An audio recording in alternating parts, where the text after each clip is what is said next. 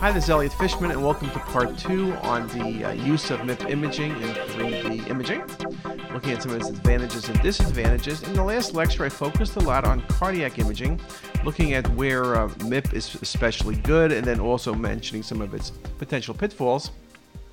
When you look at the liver, uh, MIP has certain advantages. Uh, it's particularly valuable in looking at tumor vascularity. So within the liver, looking at neovascularity, and the same thing is true in the kidney, but I'll focus on liver.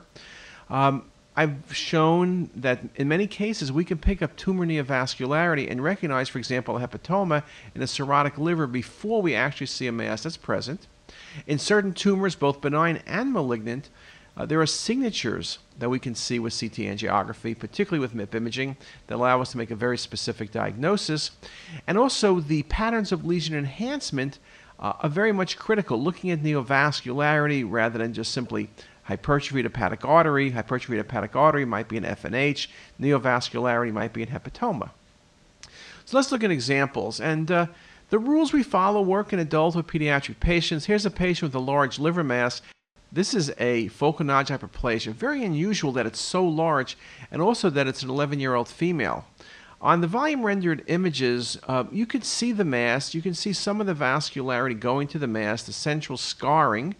But it's really on the MIP imaging that you truly see the neovascularity. And I guess I'm calling it neovascularity. This very prominent vascularity within the lesion.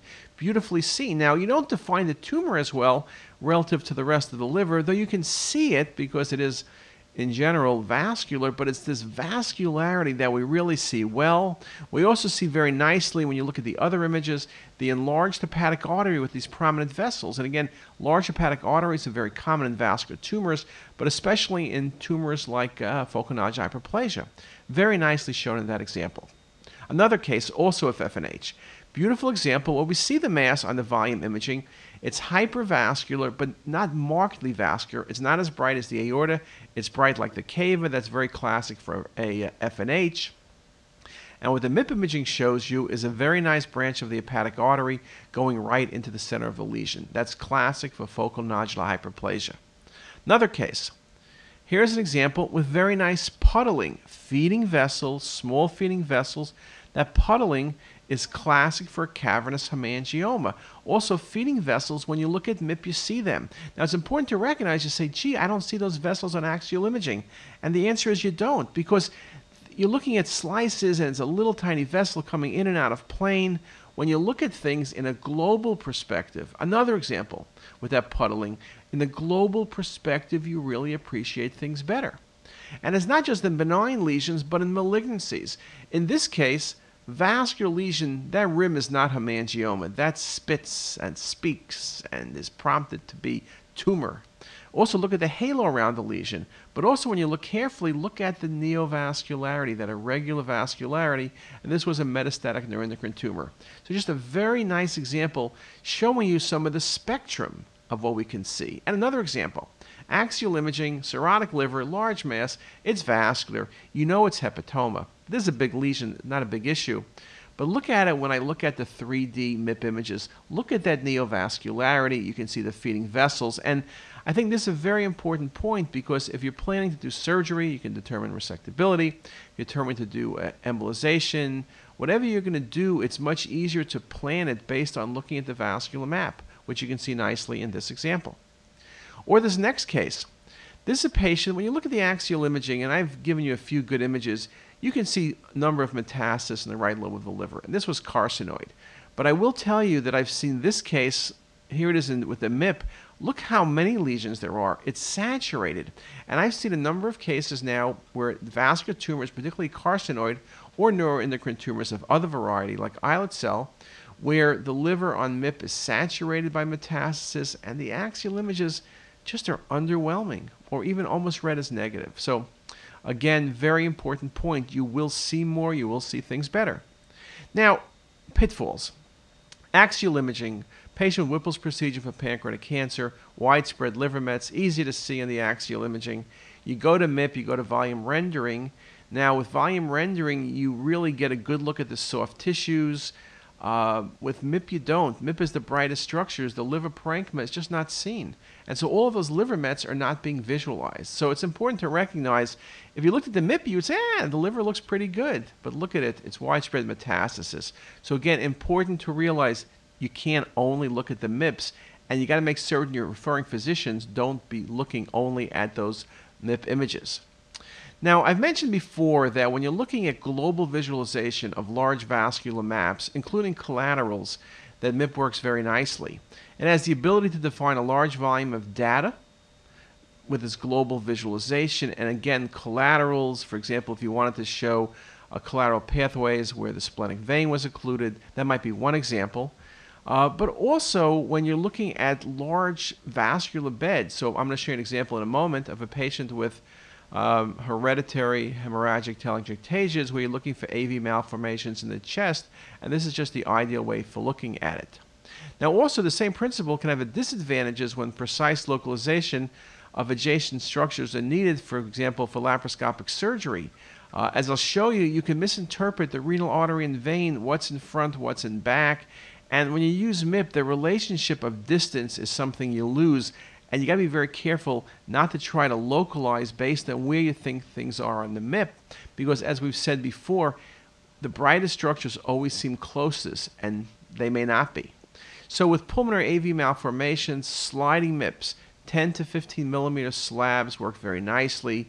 You can see in this example the axial, or in this example, axial through the bases, very good visualization and I'll flip that into the coronal display and you can see very nicely the capabilities in this case of excluding a pulmonary AV malformation.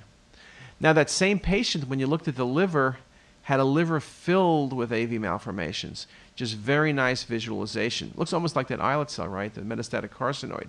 But again, the MIP visualization, very nice in that regard. Now, when you're looking at tumors, here's a patient with an islet cell with metastatic disease. Beautiful example of how MIP works out very nicely. Primary tumor, multiple metastasis, feeding vessels. Again, the relationships in 3D are lost, but detection is very good in that regard.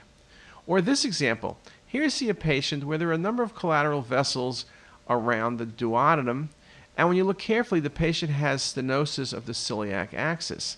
Now, what happens in this scenario is you get collateral flow through the gastroduodenal artery, the GDA. And when you look at these images, there's beautiful collateralization through the GDA.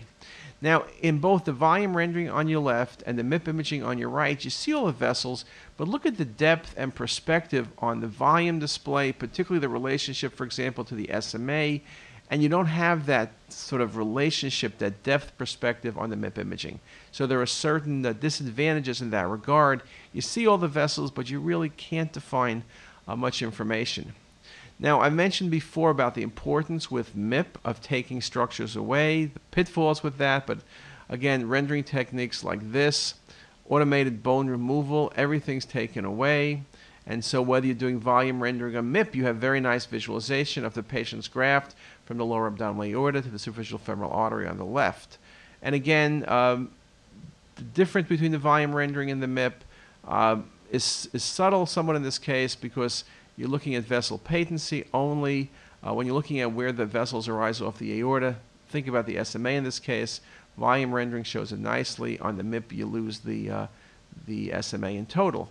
And of course, as you track downward, the issue with calcification, again, simulating obstruction is a problem, but from a global visualization standpoint, very nice visualization of the patient's aorta and pelvic vessels um, running down through the superficial femorals, down through the trifurcation. Very nice uh, visualization in that regard. Now, in terms of uh, spatial orientation, I commented before the problems. Volume rendering always gives you accurate pixel by pixel voxel by voxel information. MIP does not. Its relationship is based on brightest structure. Vessels brighter will appear closer, regardless of true anatomic relationships. And let's look at some of the examples. And I like to show the kidney as a really good example. If I show you this case in a potential donor and ask you how many renal arteries there are, whether it's volume rendering or MIP, you would say 2. Now, the volume rendering gives you a better feel of the three dimensionality of the kidney, but both of them give you that information. But if I ask you, what about this question? What about the veins? Now we have a conflict. Volume rendering shows the vein in a classic preaortic space. MIP shows it retroaortic. Which one is correct? Well, the answer is the volume rendered images. The MIP, the aorta is brightest, is the aortic dominant phase, and so the aorta is in front, and you would say the vein is posterior. Of course, it's not. You also can look at this image and see on the volume rendering, you see the IMA, you see the SMA, you see the celiac. Look at the MIP images. You see none of those vessels because everything is just projected, and so those vessels are the same density as the aorta, and so everything is obscured. You can make tremendous errors. This would be an important error for laparoscopic surgery, but in this case, here's a patient who has on a coronal display a cirrhotic liver with partial thrombosis of the portal vein. Okay, what happens in 3D imaging? Well, in 3D, on the volume rendering, we see the thrombus. On the MIP, we don't because the contrast that's left in the vessel is projected and shows the vessel to be patent. This would be a terrible error. This patient could have been a transplant candidate, but it's not because of the thrombus. But from the MIP imaging, you would say there's varices, but there's no thrombus. So, very, very important to recognize you can make terrible, terrible errors. Some final thoughts and with some examples. Vessel definition may be better on a true volume display than on a MIP, just because you get the three-dimensional feel, and I'll show you an example of fibromuscular dysplasia. MIP is excellent from a more global perspective, as long as you don't need that spatial orientation because it is not optimized, and as I've shown you, is often incorrect. Reality is MIP works best when coupled with VRT or coupled with MPR. MIP alone is just not going to be enough. So some last examples. Patient with two right renal arteries, uppermost renal artery, nodularity, fibromuscular dysplasia. You see it there. There's no doubt you can make the diagnosis. You see it a whole lot better on the volume rendering. Okay? No problem. Another case. Here's a patient uh, who has diagnosed with pancreatic cancer and unbelievably also has sclerosing mesenteritis. So we look at the MIP imaging on the arteries, and I'm showing you the patient's hepatic artery, GDA, no problem. Next set of images. Now I'm going to show you the venous phase. It's a beautiful example. Look at the confluence of portal vein, splenic vein, SMV. You see it's encased, you see it's narrowed. There's a large left gonadal vein. There are a bunch of collaterals coming off the SMV. You see that calcified mesenteric mass, which is sclerosing mesenteritis. You can see as I cover the pelvis, the large um, gonadal veins bilaterally. And this is just a very nice representation. The orientation of various structures is not really what I'm looking at here, it's the global perspective, the collateral pathways, everything that's going on. So one view, I have 1500 slices, global visualization. If I target back over the confluence of portal vein, SMV, and splenic vein, and I look at these two images side by side, the image on your left being volume rendering, image on your right MIP, you can see the better definition and orientation on the volume in this case, though in this example it's probably not substantial, but again you can see as we go in and out of the image just some of the difference in the appearance and the representation. The same thing can be shown in this example, a very nice case of a patient with Ehlers-Danlos syndrome, and you can see very nice common iliac artery aneurysms. And you can see them with volume rendering overlying the bone, and I'll show you a few other projections. It's interesting, it goes right down to the bifurcation of the iliacs, but not into the bifurcation.